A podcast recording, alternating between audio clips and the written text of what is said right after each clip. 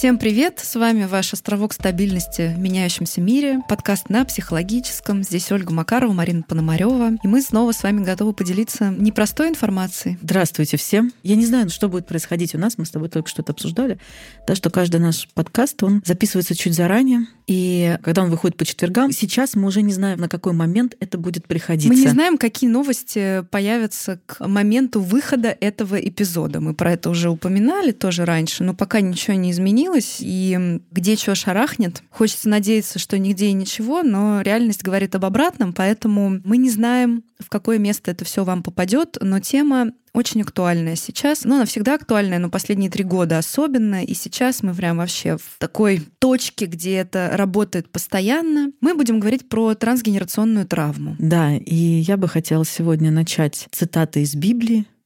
Отцы ели кислый виноград, а у детей на зубах оскомина. Угу. Это как раз вот, если говорить про пролог, то вот, собственно, я бы хотела процитировать Библию Прекрасно, да. Это действительно дает понимание о том, что такое трансгенерационная травма. И своими словами коротко объясню, это ну, наши предки, бабушки, дедушки прабабушки, прадедушки, родители, двоюродные бабушки, тети, дяди, все эти люди что-то переживали в своей жизни, и не всегда это что-то было приятное. Мы все сталкиваемся с каким-то травматическим опытом, это неизбежно. Кто-то больше, кто-то меньше, всем достается. И есть такие события, которые влияют на целые поколения, такие как войны, эпидемии, техногенные катастрофы, катастрофы природные, политические какие-то встряски, экономические кризисы и другие турбулентные вещи, и они могут оставлять отпечаток на целом поколении, и тогда, конечно же, они оставляют отпечаток на конкретной семье. И то, что переживала ваша бабушка, например, может на самом деле отражаться на вас. Да, и я сейчас хотела ввести еще такую историю, что у нас все то, что происходило в нашем роду, за много поколений до нашего появления, так или иначе может отпечататься на нас, на том, как мы проживаем свою жизнь, на том, как мы чувствуем свою жизнь, на том, как мы относимся к жизни, к детям, к судьбе, на разные события в нашей жизни, ну и так далее. И здесь есть два таких важных понятия — интергенерационная передача и трансгенерационная передача. То есть интергенерационная — это то, что передается между ближайшими поколениями, ну, то есть между близкими поколениями друг другу. Это то, что передается между друг другом. И то, о по чем горизонтали. Мы, да, по горизонтали то, что мы приблизительно даже понимаем и знаем в виде паттернов, в виде каких-то установок, убеждений, поведенческих реакций, состояний и так далее. И есть трансгенерационная передача. Это, как правило, от наших далеких предков. Мы являемся тоже носителями да, наших далеких предков, вот поколения до, про которых мы даже могли там не знать, не подозревать. Да? У меня есть такое понятие, я не знаю, может быть, где-то я его услышала, и потом мне причудилось, что я сама это придумала. Для меня есть понятие психологического иммунитета, например, угу. а есть еще понятие, ну, такой психологической генетики да, то есть вот есть геном, то есть некий набор, базовый набор, который может переходить из поколения в поколение. И там Пятое поколение может не знать, что там было у предыдущих, но будет непосредственно носителем этого в том числе. Да, и это место, где я вот лично в своей практике, и не только в кабинетной, а просто вообще в жизни, там в общении с людьми, я сталкиваюсь с непониманием очень часто. Когда я говорю про трансгенерационную травму, упоминаю такие вещи, на меня смотрят круглыми глазами, знаешь, таким недоверием. Чего? Говорят, типа, ты что, эзотерика какая-то? Типа, как это, в общем, как на меня может влиять? То, что я не знаю про мою прапрабабушку. В общем, очень много, не просто удивления, а недоверия. Здесь, наверное, надо пояснить. Но смотрите, очень много информации мы передаем невербально. Вообще угу. большую часть информации, угу. на самом деле, мы передаем невербально. И более того, ну, все сталкивались с такой ситуацией, когда человек говорит одно, а происходит другое. И вы понимаете, что происходит другое. Ну, вам же говорят одно. Ну, то есть вот просто примерьте это на себя, чтобы почувствовать это. Вы точно с этим сталкивались. И если говорить о трансгенерационной передаче, как в семье, там через пять поколений передалась информация, что дедушка, допустим, там утонул в море, ну, там пра-пра-пра-пра-дедушка. Через чувства, например, потому что там бабушка это знала, знали ее дети, знали дети детей. Они владели этим как знанием. Потом это забылось, потерялось, но остались остались чувства, и они как раз-таки передаются. Бывает поэтому трудно очень раскопать, что там на самом деле происходит. И когда люди приходят с трансгенерационными какими-то проблемами, это очень часто звучит как несоответствие действительности здесь всегда есть. То есть вроде все нормально, но мне все время страшно, что меня унесут птицы и выклюют мне глаза. Ну, это я утрирую, да, но вот в таком духе. Но человек реально с этим постоянно живет. Иногда он это больше чувствует, иногда он это меньше чувствует. Но самый, не знаю, какой-нибудь попсовый пример на эту тему, да, который вот расшарен по запрещенным соцсетям, там условно про деньги, про зарабатывание денег. Mm. Там несколько поколений назад, например, были раскулачены, и это осталось как переживание, как сильный страх того, что, не знаю, богатым быть очень опасно. Но это превращается в установки, Конечно. в те самые пресловутые да. в итоге. И, соответственно, вот эта установка на таком невербальном уровне, она передается дальше и живет как некое ощущение, как некоторое еле уловимое бессознательное убеждение. То есть я буду стремиться не к деньгам, а, а от, от них денег, чтобы быть в безопасности. Чтобы быть в безопасности, потому что в основном все то, что у нас передается вот таким образом по наследству, это касается прежде всего безопасности физической, экономической, финансовой, какой угодно, но безопасности. И еще один важный элемент все то, что не отгоревано не вербализовано, не переработано и не прожито. Оно мертвым грузом уходит куда-то в бессознательное вот. и начинает свою параллельную жизнь. Угу. Да, фрейдовский образ айсберга, что есть верхушка, которую видно, а есть низушка, которая огромная. Но верхушка это сознание, если да. что, а низушка это бессознательное. Низушка это то самое бессознательное, угу. которое в миллиарды раз больше. Больше, и оно же за счет того, что оно больше, сильнее, оно же руководит. Руководит, да. Вот этой самой верхушкой. И это как раз-таки вот тоже очень хорошо в тему трансгенерационной передачи, то есть не только трансгенерационные травмы, а вообще трансгенерационная передача. То есть у нас поколение от поколения что-то передает своим потомкам. И там есть часть, которая окей, хорошая, классная, полезная, например, на какой-то момент времени или вообще. А есть часть, которая связана с травматическим опытом, и она тоже передает как некий свод законов, угу. что не делать или что делать или как делать в определенных ситуациях. Оно же по итогу все хорошее и полезное. Почему? Потому что оно помогло выжить в какой-то момент. В тот момент. В тот момент, да. Вопрос в том, что сейчас возможно и очень вероятно, это уже не нужно, неприменимо. Но это как вот эта пресловутая байка про сосиски и кастрюлю, да? Я не знаю такую байку. Да знаешь. Ладно, я расскажу. У меня вольная такая интерпретация, она по-разному везде написана. Женщина вышла замуж и готовит сосиски, кладет их в кастрюлю и отрезает у них жопки с двух ага. концов. Вспомнила? Я догадываюсь. Ну, ты знаешь точно, в чем там идея, да? Да, отрезает, значит, жопки с двух концов всегда, когда варит сосиски. А муж новоиспеченный, который из другой семейной да, системы, да, да, соответственно, пришел, он мне говорит, а зачем ты это делаешь? Она такая, ну, не знаю, мама так всегда делала. Он говорит, а зачем? Он говорит, ну, не знаю, надо спросить у мамы, ну, мы так всегда делали. Она идет к маме, говорит, мам, а зачем мы сосискам жопки обрезаем? Мама говорит, слушай, ну, бабушка так всегда делала, мы всегда обрезаем. Он говорит, а почему?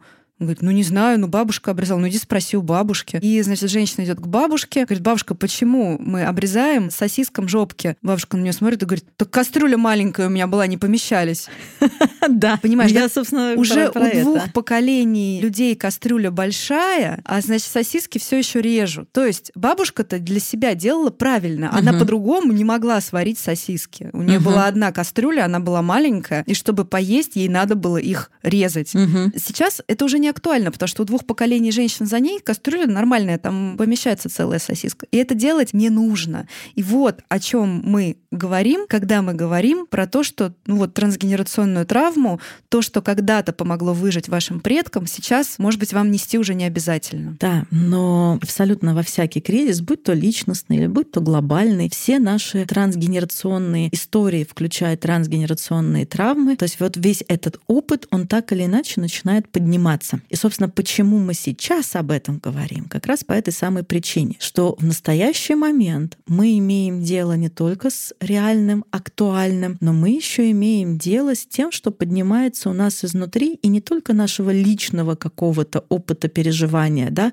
но еще и на несколько поколений назад. То есть все те условно трансгенерационные травмы, которые мы имеем у себя, да, те, которые зашиты в наш психологический геном, не побоюсь этого слова, они, естественно, сейчас тоже начинают подниматься. Еще как? Как цунами. Как цунами. Многих из нас это может захватывать. И Тут уже не до сантиментов, потому что тут уже не понимаешь, что на тебя сейчас влияет актуальное или на тебя влияет вот это самое трансгенерационное. Ты абсолютно захвачен этими двумя процессами, или личностный, уже третий процесс. И про это очень важно тоже думать и понимать, потому что когда мы захвачены чем-то, у нас, как правило, есть только два пути развития событий, и те не очень хорошие. Либо-либо, да? То есть мы как будто бы промежуточных вариантов даже и не видим. Вообще какой-то свой вариант, как мы могли бы в этой ситуации поступить, мы тоже как будто бы не видим. И еще очень интересно, сейчас я немножко пройдусь по фамилиям. Пройдусь в смысле расскажу, потому что у нас много авторов, которые так или иначе про это писали и это исследовали. Но из самых известных, известнейших это, конечно, Ан Анселин Шуценбергер, которая написала вот эту великую книгу «Синдром предков», и потом она там еще несколько книг написала, как преодолевать и так далее, и которая собрала, по крайней мере, насколько она могла, это французский психоаналитик, на самом деле она очень уважительно всегда относилась к психоанализу, и она, собственно, была, например,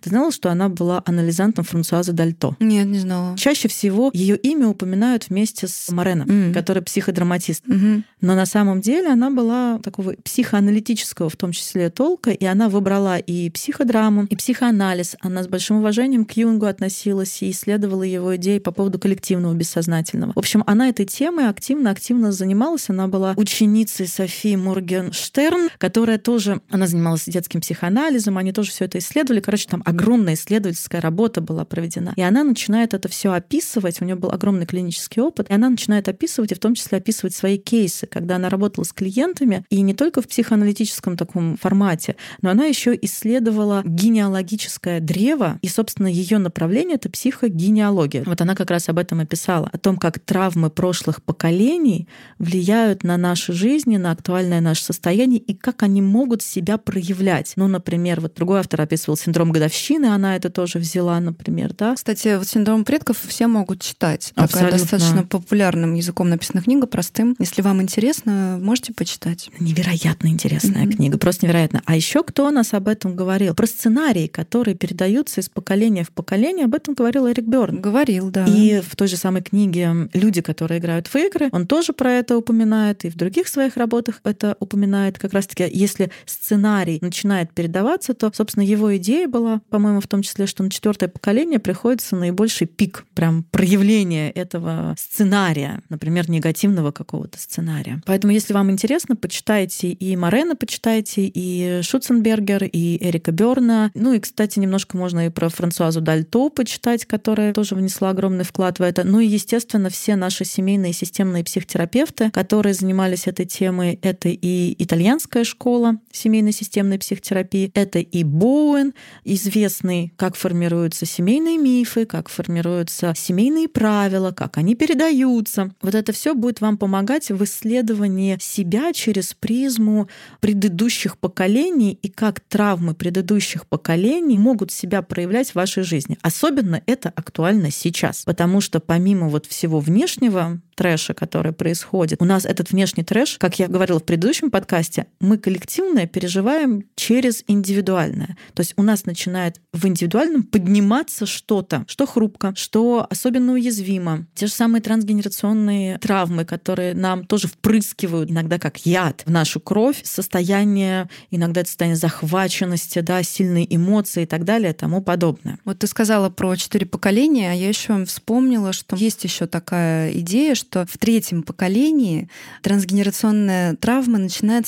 соматизироваться. Угу. И там она уже дальше четвертая, и дальше, да, она уже попускает. А еще хочется обратиться к мифологии, к такому, что все точно слышали. Вы же знаете, вот это вот проклятие до седьмого колена. Угу. Это про трансгенерационную травму. То есть это же символическая такая история про это проклятие. И вот проклинаю до седьмого колена это вот травма, которая может тянуться семь поколений. Тоже про это. То есть ты носитель этого, твои потомки носители этого, и потомки твоих потомков будут тоже носителем этого. Еще колдовство тоже про это. Вот такая заколдованная, да. вот спящая красавица будет спать столько времени, сколько положено. Но она, кстати, отрабатывала не за себя, она отрабатывала за то, что поссорился ее отец. За родителей, да. С ведьмой. Угу. Вот это как раз про виноград да, и оскомину. Да, это частая история. Вот что мы хотим сегодня с тобой важного донести про саму травму, про передачу этой травмы и, может быть, про то, как с ней обходиться, быть, не знаю, взаимодействовать. Может быть, привести какие-нибудь примеры, угу. как которые это сейчас очень актуальны, и есть прям перед глазами много примеров, и да. можно сейчас это отследить и в себе заметить. Да. И про то, что может быть актуальным сейчас, а особенно вот в нашем нынешнем сообществе. И, может быть, про то сказать, что мы можем с этим делать. Тут вот есть такой момент. Когда происходят какие-то большие коллективные события, каждый на самом деле боится чего-то своего, и каждого триггерит что-то свое. Хотя, казалось бы, чаще всего человек спросит, там, почему вы боитесь там наводнения? Он говорит, ну как, ну, все боятся наводнения, затопит же, да? Конечно, это есть вещи, которых все боятся. Но если начать разбираться глубже, да, и задавать какие-то наводящие вопросы, вот вы их можете себе сами задавать, на самом деле, и должны себе сами задавать. Если вы уже узнали, что такое трансгенерационная травма, да, спрашивайте себя, чего я в этом наводнении боюсь? Кто-то боится погибнуть, буквально, угу. вот перестать существовать. Кто-то боится увидеть чужую смерть. Кто-то боится лишиться дома. Угу. Кто-то боится, что нужно будет поменять жизнь и переехать. Вообще просто, в принципе, перемены как таковой. Кто-то боится утонуть, буквально захлебнуться. У него какие-то флешбеки и картинки, как вода попадает, и легкие наполняются. И это даже не столько про смерть, сколько про само переживание. Про опыт, да, про этот опыт. этот опыт. Да, кто-то боится потерять близкого, кто-то боится, что близкие потеряют его, и там он оставит семью без кормить. Ну, то есть, если туда сходить, то там разное. Угу. И это может давать как раз-таки такой намек. Почему вы боитесь именно этого? Потому что даже ведь в нынешней ситуации, вот в ситуации нынешних событий в мире, я вижу, насколько разного боятся люди, да. и насколько это не обязательно соотносится с действительностью. Бывает, что не соотносится. И, кстати, вот несоразмерность угу. это такой верный признак трансгенерационной травмы. О чем я говорю? Сейчас приведу пример. Ну, например, когда мне говорят, я боюсь, там человек, допустим, темнокожий, ребенок иммигрантов откуда-то из какой-то угу. африканской страны, допустим, живет там, не знаю, в Москве или в Воронеже, или там в Удмуртии, ну где-то угу. на территории Российской Федерации. Он говорит, я боюсь, что сейчас начнут преследовать чернокожих. Угу, угу. И ты понимаешь, ты сверяя это с реальностью, ну ты понимаешь, что, ну слушай, ну сейчас вообще как бы, ну не этот вопрос на кону, но он боится до смерти, потому что вот в этой общей сумятице, в этой общей обстановке перемен, сдвига тектонических плит, турбулентности, угу. страха, агрессии, вот всего-всего, что сейчас существует, у него включилось его личное, угу. его личное, и можно туда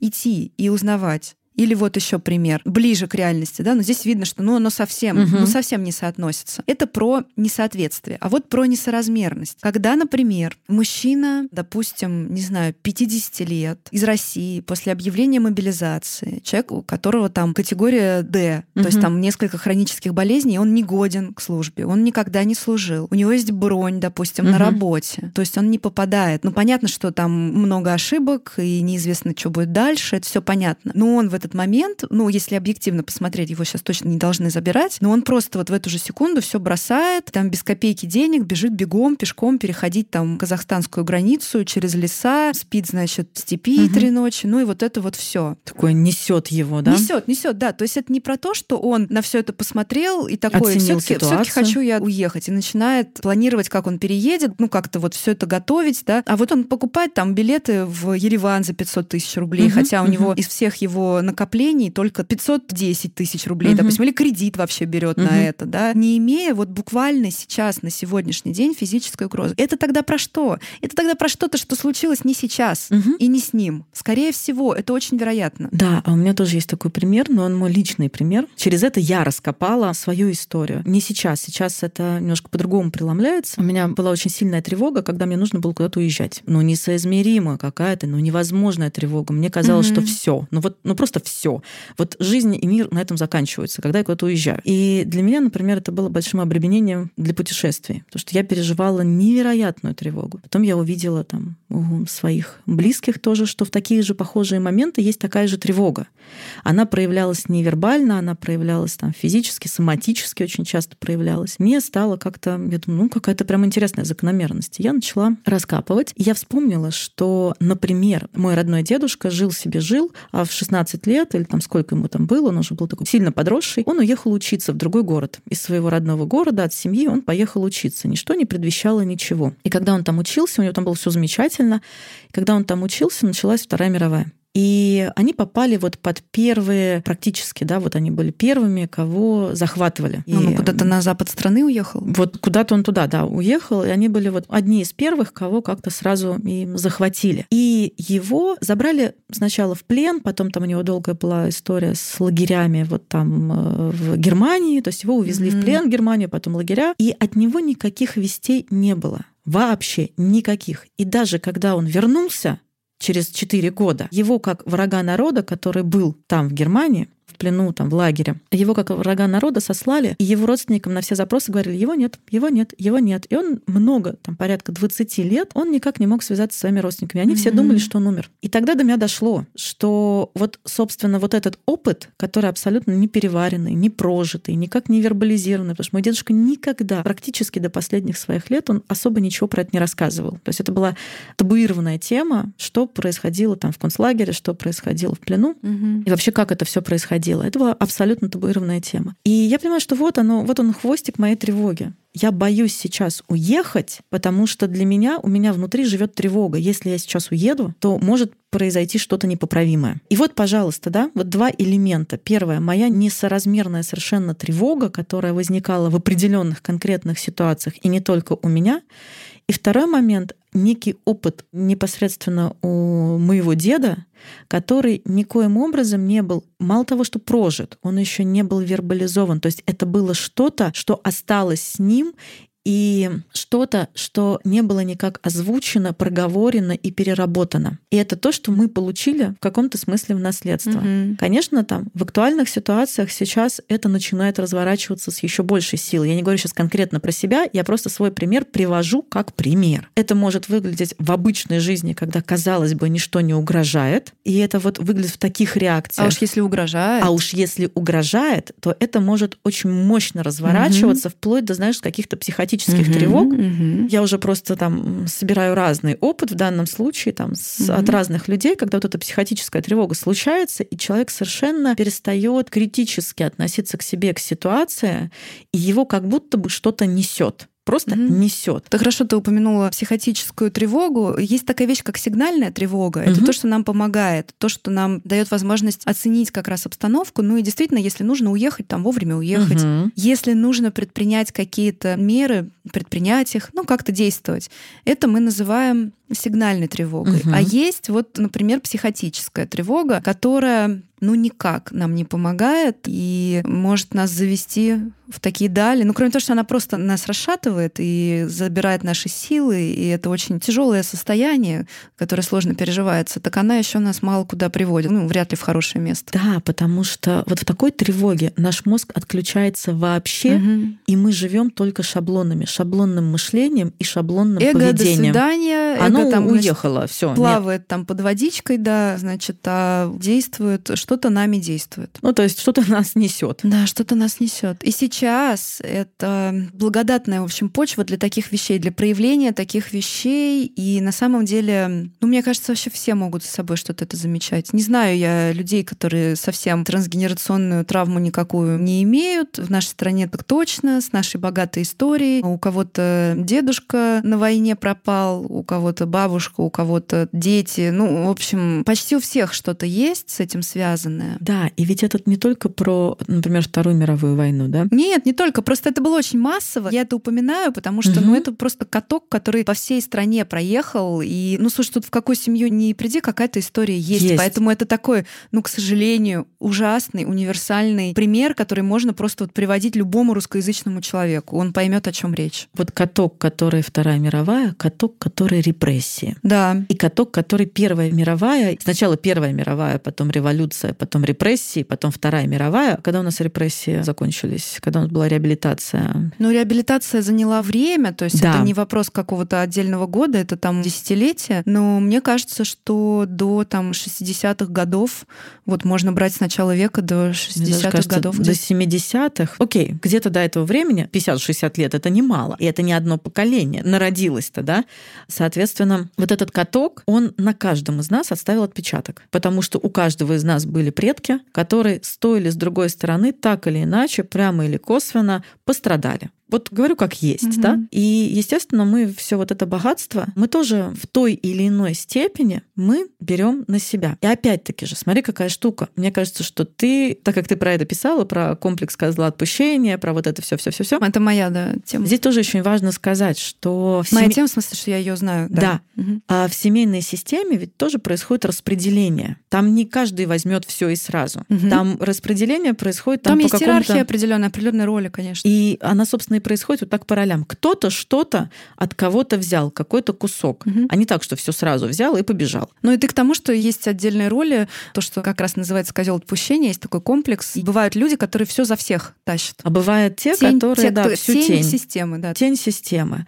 Вот на эту тему, кстати, можно почитать и Боуэна. Очень интересно, особенно вообще, как формируются, как создаются и развиваются мифы семейные, как вот они запускаются, как они работают и какой отпечаток они откладывают на нас, потому что мы живем, собственно, вот в каком-то семейном мифе. И имеется в виду семья не твоя конкретная семья, там ты и родители, а более сложная, Расширенная. более расширенная система. Да. Там есть миф, есть свои правила. И, собственно, если мы начнем все это раскапывать, мы увидим, что мы живем в этом мифе. Мы прям в нем живем.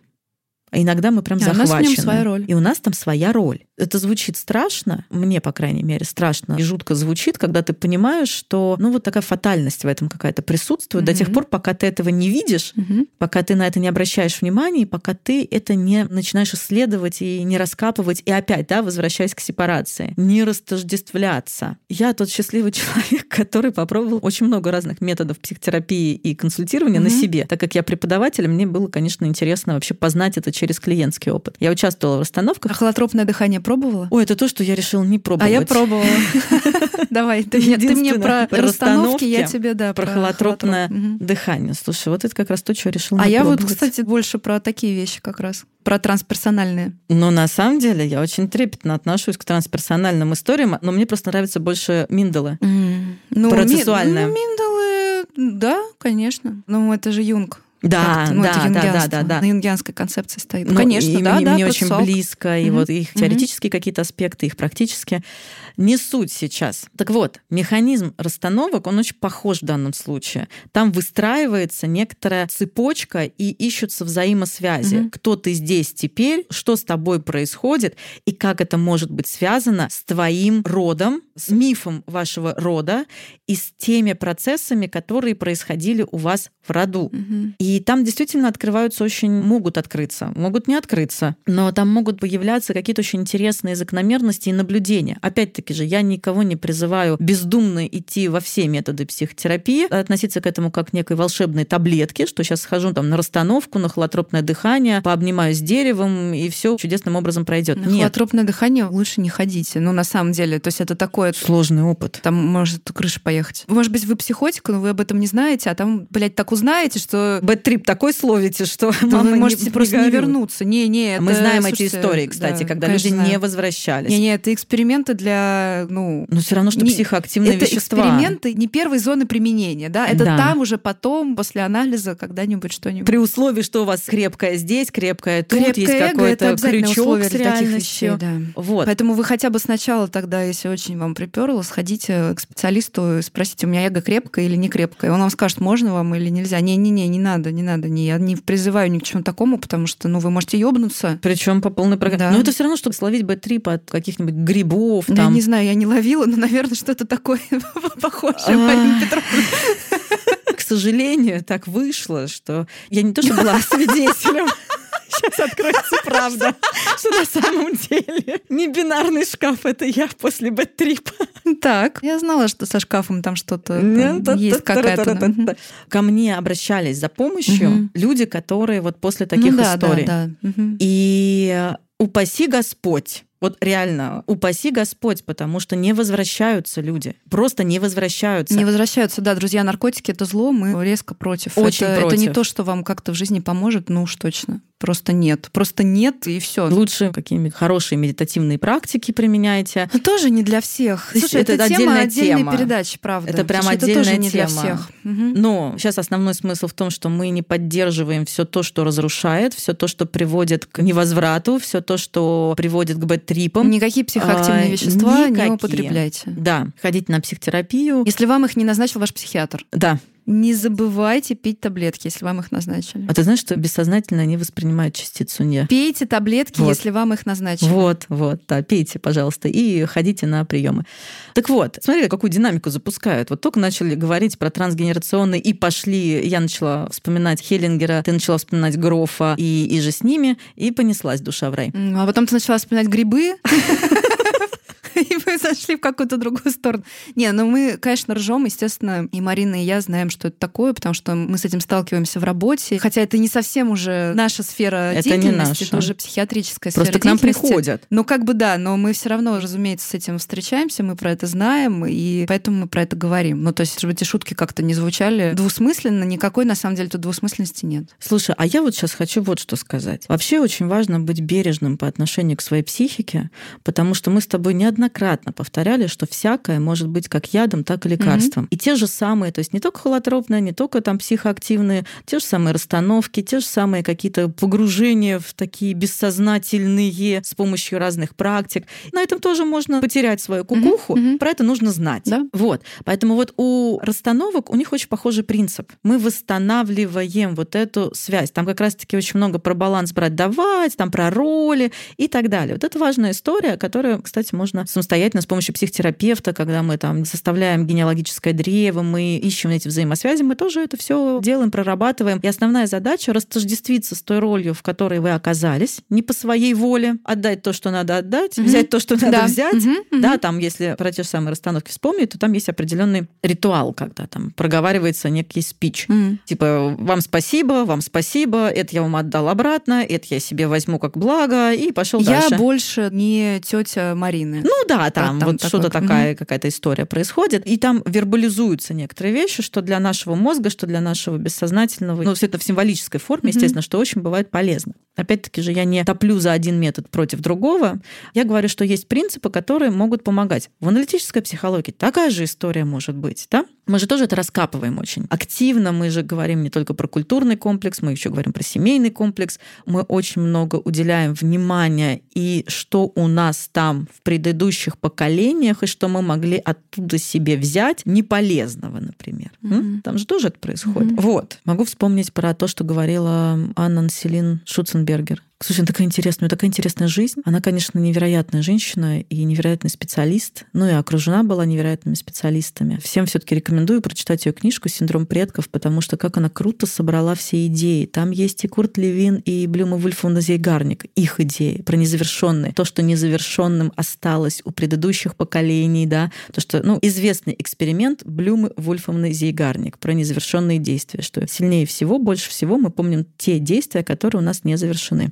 Она же туда выбрала и Фрейда, и Юнга, и Морена, и много-много еще специалистов. И Франсуаза Дальто у нее была, тоже отдельный прям специалист, прям хоть целый выпуск делай про нее. Вот. И, например, та же самая Ан Анселин Шуценбергер, она о чем говорит? Например, о том, как важно знать или, по крайней мере, исследовать обстоятельства зачатия, обстоятельства рождения, выбор имени. Ну, то есть я сейчас к тому, как мы можем как-то исследовать свои... Да, ты знаешь, это классно, когда есть возможность, но это бывает несколько утопично, потому что это не всегда возможно, и не всегда можно завершить. Да, бывает, что совершенно ничего узнать нельзя. И про это тоже важно сказать, Мгм. что для психики важны символы и важны ритуалы. Мгм. И есть такие ритуалы, способы, например, с чем-то попрощаться, что-то разрешить вот Мгм. в теме трансгенерационной травмы. Ну, например, вы знаете, что условно там с вашим прадедом что-то произошло, но вы не знаете что. И Мгм. узнать невозможно. Мгм. Ну, невозможно узнать, вы не можете это выяснить. Тогда можно поставить за него свечку. Во что вы верите, да, что вам поможет. Это, по-моему, вот у семейных как раз есть такое упражнение, что, не знаю, что-то взять, какой-то предмет, шишку найти красивую там на улице, угу. желудь, засушенный цветок, и там поставить на полку у себя дома в честь этого человека. Угу. И это такое ритуальное символическое вот завершение чего-то, потому что действительно в идеале, да, мы рисуем вот эту геносоциограмму. Генеалогическое древо. Ну да, да, но еще называется генограмма. Генограмма. Ну, вот геносоциограмма, по-моему, у Шатценбергера такое звучит. Мы говорим генограмма. Угу. У нас... Прям по Боуэну. Да, но вот в юнгианском подходе это тоже имеет значение. И мы можем, да, сделать генограмму, как-то все проанализировать. Но бывает очень много там пустых пятен. И это угу. тоже, конечно, о чем-то говорит. Ну, то есть это что-то про динамику, что-то может говорить о травме. Но в целом, а как это тогда закрыть, да, а как тогда разрешить? Ну, невозможно узнать. Или там у матери невозможно узнать, как ты родился, как она там тебя кормила или не кормила, как выбирали имя. Ну, вот все, ну, нету, пусто, нет информации. И вот здесь как раз на помощь приходят и какие-то игровые, может быть, угу. практики, во-первых, да. Песочница. Там, о, песочница, какая-нибудь психодрама, там угу. что-нибудь такое. Ну, расстановки, наверное, я не знаю, я просто не могу это рекомендовать, потому что я не... Знаешь что, я тоже не могу это рекомендовать. Угу. Я говорю сразу, это не strong recommend. Это то, к чему нужно и важно относиться очень аккуратно. Потому что вот там как раз-таки психотического очень много. Угу. Все-таки, если мы берем песочницу, психодраму, там еще какие-то вот такого рода символические способы переработки, они более экологичны. Здесь на кого нападешь? Вот я ну, говорю, да, как здесь, есть. наверное, самый большой затык это как раз кто будет это все делать, кто будет проводить, да. потому что здесь вот очень важный момент. Чтобы не унесло кукушечку. Ну, или арт-терапия. Ну, кстати, да. песочницу тоже туда, в принципе, символически можно отнести, потому что это не про слова. Там как бы слова могут быть, может их не быть. Не знаю, танцы, песни, рисунки, потому что когда нет слов, вот помогает арт-терапия. Какие-то вещи, которые произошли на довербальном уровне, mm-hmm. или вот то, про что невозможно рассказать, потому что некому рассказать, или потому что рассказывать не хотят хотят, это можно решать такими способами. Поэтому круто, когда вы можете расследовать свою семейную историю, но когда это невозможно, это не безнадежно, потому что, ну, к сожалению, в мире миллионы людей, которые угу. не могут никаким образом расследовать свою семейную историю, там слепые пятна. Да. Для этого придуманы специальные методы. И еще очень важный момент, конечно, хорошо, когда есть возможность все-таки что-то узнать о своих предках, о своем роде. Даже если там какая-то мощная нагруженность есть, какая-то событийная нагруженность, да, и иногда это трешовая прям нагруженность, связанная с насилием, там, смертью, с какими-то, ну, ужасными вещами, там, войнами, катаклизмами и так далее. Очень важно, потому что когда мы про это вообще ничего не знаем или никак это не символизировали, никак это не обозначили на своей собственной карте, то это то, что нами управляет, то это то, что нами движет, угу. да, это из бессознательного. Когда мы это все таки как-то поднимаем на уровень сознания, оно становится нам доступным. Откуда мы можем? Мы можем сделать выбор, опять-таки же, и откуда мы можем взять ресурс. Мои предки прошли через такой опыт, вот. они с этим справились вот так. Я появился и вырос в результате. В результате. И mm-hmm. в результате я тоже существую, и я носитель того опыта не только в негативном ключе, но и того ресурса, который вот эта вот ситуация она создала, да, потому что мы же помним, сейчас Сейчас это прозвучит, может быть, странно, и меня закидают в очередной раз с помидорами и камнями, но в каждой травме есть две составляющие. А почему тебя закидают? Это же базовое знание такое, нет? Ну, это для нас с тобой базовое ну. знание, а все по-разному к этому относятся. Вот, что в каждой травме есть две составляющие. Меня не Первое... интересует мнение тех, кто относится к этому по-разному. Окей. Я заступилась за тебя. Спасибо. Заступилась просто за хорошую мать. Да. В каждой травме есть свое разрушение, то, что она действительно разрушает, и иногда это часто это очень жестокое да, разрушение, да. но в каждой травме есть и ресурс. Там ресурс, конечно. И... В этом вообще смысл работы с травмой. Конечно. Ее нельзя отменить, залечить, забыть. В ней нужно найти ресурс. ресурс. В этом смысл работы Оплакать с травмой. потерю. Оплакать, да, пережить. Отгоревать, что да, оно вот так да. случилось. И это, конечно, это плохо, это ужасно. И очень жаль, что это так случилось. Это много разрушений принесло. Но в этом есть какой-то ресурс, и этот ресурс нужно нужно найти. И то же самое с трансгенерационными травмами и их передачами. Наши предки пережили определенный опыт, и они что-то из этого опыта вынесли, что мы можем взять себе как ресурс. И вот это еще одна причина, по которой нам важно и нужно исследовать не только себя, да, но исследовать, откуда мы пришли. Я имею в виду наш род, наших предков. И потом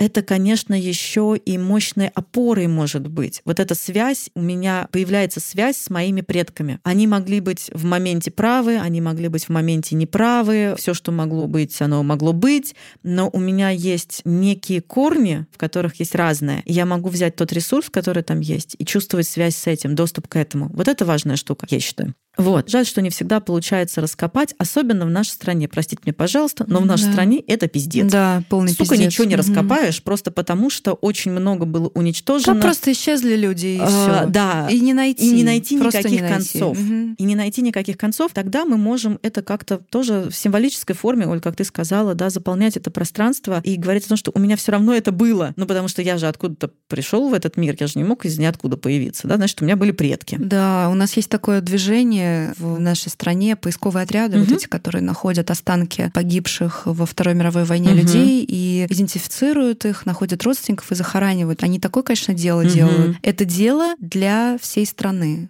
потому что это для здоровья психики общества важно. Вот это как раз про вещи, которые есть какие-то личные вещи, да, есть какие-то коллективные для здоровья да. коллективного. Это очень важно, потому что это ужасная, ужасная трагедия. То, что мало то, что потеряли столько людей, так потеряли бесследно. Вот как бы человека нету, ничего. Да. Связь потеряли с ними. И в этой связи я думаю, что, может быть, нам было бы полезно тоже что-то после себя оставлять для наших потомков. Ведь не зря это существует, да? Какой след ты хочешь оставить mm-hmm. после себя? Мне кажется, для нас тоже важно было бы подумать, поразмышлять на эту тему, что я хочу оставить после себя своим потомкам, какую связь, какой ресурс. И это может не только вклад в ваших потомков быть, но это может быть еще и большой вклад в вас в самих mm-hmm. для осмысления вашей собственной жизни, для ощущения вот этой связи между прошлым и будущим, прошлое, настоящее, будущее, когда мы думаем в таком ключе, для нас это еще и может быть большой опорой, потому что здесь возникает эта связь,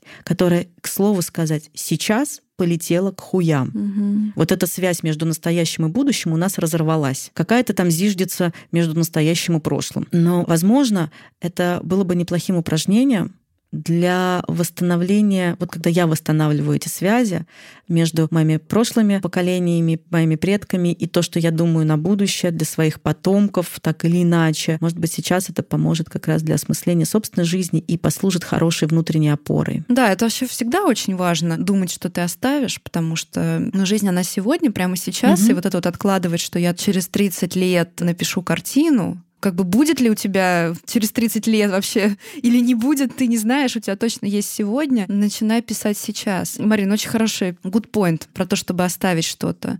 Это вклад вообще в текущую ситуацию. Что ты оставишь? Ты оставишь срач в комментариях после себя в да. каком-то посте, или ты оставишь, да, вот картину. И это вот сейчас момент, чтобы это решить. Это важная точка. Подумайте об этом, потому что вот, ну, сейчас или никогда, возможно. Это, возможно, вот надо решить сейчас. И каждый день. Для нас очень важно, чтобы мы решали это каждый день. Что сегодня я оставляю, например, своим потомкам, вот что сегодня? Что сегодня после меня есть? Материальное, нематериальное, да любое.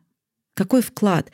Правда, это хорошая вещь, и я очень ее всем рекомендую и сама практикую, если что. Да, я вот думаю, что мы можем как раз на этом завершить этот вопрос, оставить открытым для каждого, чтобы каждый постарался сегодня в течение дня себе на этот вопрос отвечать. Это так же важно, как, если вы помните, мы в предыдущих выпусках говорили про внутреннего доебщика угу. и про вопрос, как я сейчас, чтобы угу. вообще возвращаться в себя и в свое состояние. Так вот, если вы первое это упражнение освоили, осваивайте второе упражнение.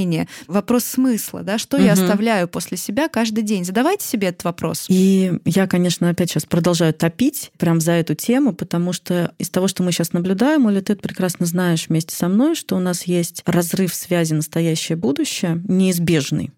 У нас есть кризис смысла, и у нас есть кризис веры. И это такая сложная трансформационная точка, которая как раз-таки может двигать нас в сторону индивидуации. Ну, тут на самом деле либо пан, либо пропал. Либо мы пойдем в сторону индивидуации, либо нет. Так вот, кирпичик или там, не знаю, бусинка, жемчужинка, называйте как хотите. Одна жемчужинка — это внутренний доебщик, а вторая жемчужинка — это, собственно, что я оставлю сегодня после себя. Да, практикуйте каждый день перед завтраком, после обеда, перед сном. Перед сном. Да, и каждую свободную минуту. Кстати, к вопросам веры, но это тема для отдельного подкаста. Тем, кто сейчас верит и ходит в церковь, намного проще, на самом деле, с этим всем. Я не говорю, что им легко, Да. Нет, но это легче, это легче. Счастливые обладатели веры сейчас, скажем так, в лучшей ситуации. Ну, а мы с Мариной Петровной после себя сегодня оставляем этот подкаст, который, я надеюсь, вы прослушали и почерпнули что-то интересное. Увидимся с вами, точнее, услышимся через неделю, в следующий четверг.